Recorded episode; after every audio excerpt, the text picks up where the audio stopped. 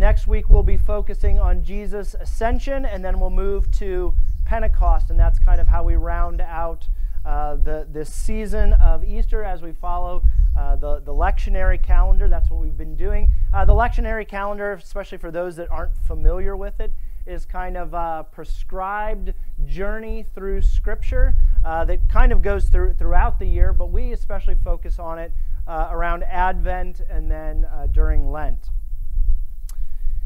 As we have been following that, uh, we have uh, seen in the last couple of weeks scripture passages that are some of uh, the great stories of God's resurrection power, not just of the resurrection event, but also of some of the, the healing and the miracles and, and the other ways that we are seeing God's power lived out in uh, the weeks following the resurrection. We're also bumping into some passages which are some of the, the grand summaries of our faith. Um, and this passage out of 1 John is one of those passages. And so, as we take a look at one of these grand summaries of the, the faith, the, the victory that, that conquers uh, through our faith, uh, would you pray with me? Jesus, may the words of my mouth and meditations of our hearts be pleasing to you. God, um, if we may be so bold, we'd ask for you to just hold off on, on the rain here for a little bit so we can uh, continue our worship together. We ask this in Jesus' name. Amen. Well, uh, just a little bit about the context of First John. First John is probably written by, take a guess, John. It's probably written by John, um, by the same John that writes uh, the Gospel uh, of John. Uh, scholars are unsure about which one actually comes first. It's possible that this letter or, or this direction, it's not really written as a letter like Paul's letters are. It's possible that this is written actually prior to the Gospel of John. Uh, it's probably written in the latter half of the first century.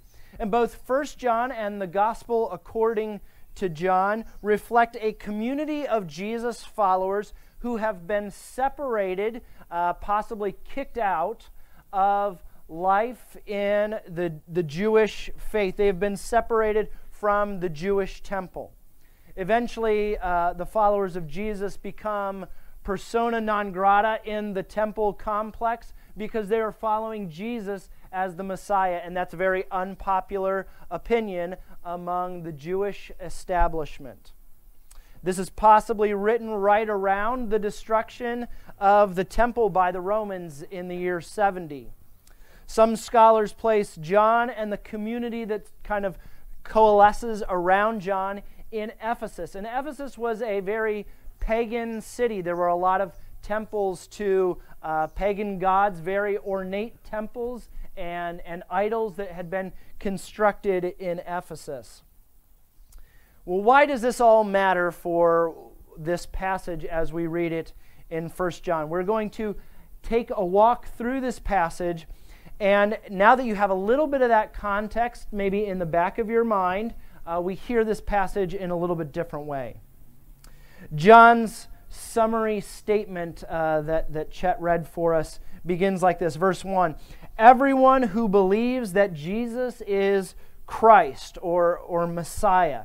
Uh, and this word Messiah was the fulfillment of the hopes and dreams of the Jewish people for an anointed one. That's what the, the Messiah, that's what Christ means, the anointed one, to come and sit on the throne of David. And for the world to be blessed, to be put to rights through the line of Abraham. And so, this whole idea of Messiah had really taken shape since the Old Testament period, through the, the period between the Old Testament and the New Testament. And there was this expectation of one to come and to fulfill these, these hopes and dreams. And, and the followers of Jesus were proclaiming that he was the one fulfilling that. So, everyone who believes that Jesus is Christ has been born of God. Jesus talks about a, a new heavenly birth. And in John's version of the gospel, there's this story of a, a, Pharisee named Nicodemus who comes in the middle of the night and wants to know what he needs to do to, to be a follower of Jesus. And Jesus says, You need to be born again from above. And it is very confusing to Nicodemus. Well, uh, John in this writing is tapping into that same imagery that we need to be born anew, born from above, born in a new way, born of God. John writes Everyone who loves the parent, who is God, also loves the children. And in this context, uh, John is talking about all the siblings of Christ all of the, the children of God. If you love the parent, you love the children. And verse 2 says, By this we know that we love the children of God, when we love God and obey his commandments. Uh, on first pass, when we're, when we're just reading it out of this section of Scripture, maybe we have flashbacks to uh, the, the Ten Commandments or, or all of the other Old Testament commandments. But in the context of First John, he is talking about uh, love for one another. This is the commandment that Jesus gives that you love one another. In John 4, uh, John writes, God is love. And he says that Jesus is how we know what love looks like. That if we abide in God, if we dwell in God, if we stay in God, we will also abide, dwell, stay in love. And in 421, it says, The commandment we have from him, from Jesus, is this those who love God must love their brothers and sisters also. Verse 3 says, For the love of God is this, that we obey his commandments, his commandment to love one another, and his commandments are not burdensome. Now, a little bit about this these commandments are not burdensome.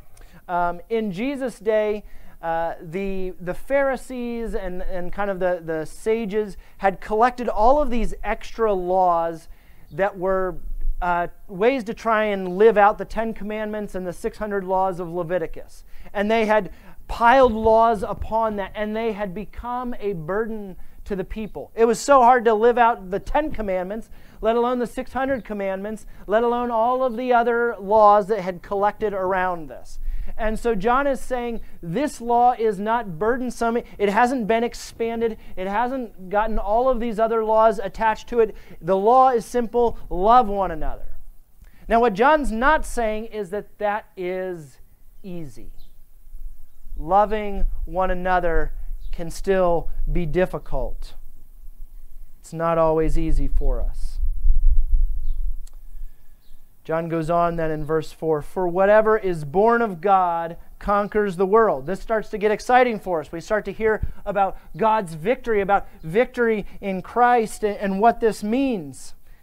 For whatever is born of God conquers the world, and this is the victory that conquers the world, our faith. Verse 5 Who is it that conquers the world but the one who believes that Jesus is the Son of God? Talking about victory, and we start to get excited. And hopefully, some of you aren't. I'm not sure. You're, I know it's raining, um, but this is good news, right? This is about the victory uh, uh, of of Christ over everything, and our participation in that. That is good news. In my younger days, I was uh, tended to be hyper competitive. I don't know if there's a gene for that. It's kind of like an all family thing. Um, we can turn bocce or, or any you know croquet, we can turn it into a life or death situation real quick uh, with our competitiveness. Um, for me, it was you know baseball, football, volleyball. We were super uber competitive. Uh, I remember reading in this book when when we were little. Um, I think it was from Grantland Rice. He was the, the sports writer who once wrote, It's not whether you win or lose, it's how you play the game. And I got to be honest, for a long time, I really disagreed with Grantland Rice. I was like, winning is fun. Um, and so that's kind of what, what drove me. I like winning. But let's look at the context and dig into how John envisions the Jesus community's victory. Because verse 4, if we go back to that, This and this is the victory that conquers. Those, those Greek words here, maybe this sounds familiar to you. Garrett, this word should sound familiar to you. And this is the Nike that Nikao. Okay, the Nike, Nike actually means victory. It's not just a random word that some company picked for marketing purposes. They picked a word that means victory. And this is the Nike that Nikao, the victory that victors, the, the victory that conquers the cosmos, the victory that conquers the world. Our, and this, I've used this word before, I've mentioned this word before, but this word for faith is, is in the Greek, it's pistis. And it means faith, faithfulness, allegiance, fidelity. It's something that is lived out. It's not just a, a, cerebral, you know, I, I intellectually agree with this faith statement. It is a way of living it out. And so the victory that conquers the cosmos is our faithfulness. It is our belief in Jesus as Messiah and our love for one another and our embodied commitment to those two core values is the victory that conquers. Remember about John's audience and who John writes this to. He's writing this to a, group of people who have been expelled from the temple. And now, possibly, that temple is lying in ruins in Jerusalem. And now they're living uh, amongst a, a pagan city surrounded by pagan temples and shrines. They are meeting in house churches. Uh, it's probable that the first purposeful uh, building constructed for Christian worship is not built for another hundred plus years. And so everything around them, everything around the community of John doesn't say anything about victory. From, from an outside perspective, it very much looks like they are losing. They have been expelled from the temple. There's nothing grand about their place of worship. They're gathering in homes. They're, they're living as, as exiled people. And so, despite evidence to the contrary, John is talking about victory. These followers of Jesus have no access to power. And yet, John is writing about the faithfulness that uh, Nike Nikao, the victory that conquers the cosmos. And their victory is in their faithfulness to Jesus the Messiah and in loving one another. And yet, First John is addressing schism and division within the family of Christ. He's not writing it to a people who are perfectly getting along with one another. And despite the outward appearance of being a conquered, wandering, disagreeing, schismatic people, John is writing about victory through faithfulness. At some point, things change for the, the Jesus community. And under Emperor Constantine, the church gains access to political power. Eventually, grand cathedrals and, and basilicas are constructed across uh, the, the, the, Roman Empire and across Europe and, and parts of Asia. Masses of people join the church, and in many cases, because they are forced to. Massive amounts of organizational structure surround the church.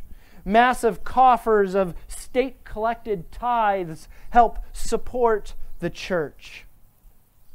And I think too often from that point on in the West, and now in America, victory in the church has been defined by size of our building or our congregation, size of our budget or our bank account, and our access and, utilization of political power. And we ask questions like Are we able to legislate our morality in the wider culture? Now, listen a building is not necessarily bad. This is a great building and it is a can be a useful tool. And yet if we allow it to become a cage or a way of making it us who have it all together versus them who are completely broken, then it becomes something that keeps us from the victory that conquers through faithfulness. A healthy attendance is not a bad thing unless it becomes that we're just saying stuff to make people happy and make people feel good, uh, or we're trying to put on the best show. And then that's not really about faithfulness. Bank accounts and budget can help support the work of the kingdom, but they are not the goal. Engaging power. Now, I, I, have to tread carefully on this one. Engaging power is often or usually very precarious because we don't handle power well. And yet, maybe with care, we might engage the systems and speak to the powers that be. And if size, budget, and access to power are how we are to define victory, then, friends, the church in the West is starting to lose. And then you can go through all the statistics, all of the surveys that have been conducted by multiple institutions, multiple groups. And if that's how we want to define victory, then we're not doing so great. But how John wants his community to define victory is through believing Jesus is the Christ, is the Messiah, and in Christ's atoning death and resurrection. And to follow Christ's command to love one another. These are the two core values that John is pressing into his community. And this is how he defines victory through faithfulness to these two core values. These two lists aren't always mutually exclusive. The way we might define victory and how uh, faithfulness might end up being lived out. These aren't necessarily two mutually exclusive lists. Jesus says, Seek first the kingdom, and all this will be added to you as well. And maybe he means size, building, funds. But if we chase size, budget, and access to human power, we can almost guarantee that we will lose the victory of faithfulness to the message of Jesus and love for others. We're also learning that size, budget, and power, which the church has often pursued, can also be taken away what we are called to, the, the victory that victors, the victory that conquers. The victory that conquers the cosmos is our faithfulness, is our allegiance to the good news of Jesus' life, death, and resurrection, and our love for one another. And so, this is the victory that you and I are called to pursue. And maybe that will be expressed in, in budget and, and attendance and, and building, maybe. And yet, what I, if I look through church history, if I look at the, the, the community that John is writing to, who's meeting in a house church, who has very little, the early church, who's, who's sharing things in common, faithfulness does not always look like building budget and attendance. You and I are called to faithfulness, to pursue faithfulness. This is the victory that conquers. Jesus, help us to pursue you, to pursue the good news of your life, your death, your resurrection in the place of sinners, for the way that you want to, to heal the world, for, for all things to be born anew again from above. If we're honest, we confess that we have often pursued some of these other things, other uh, ways that we want to realize victory. Help us to find our victory that conquers in faithfulness to you, faithfulness to your message, and faithfulness to loving one another, loving one another well, even in when that's hard. We ask this in Jesus' name. Amen.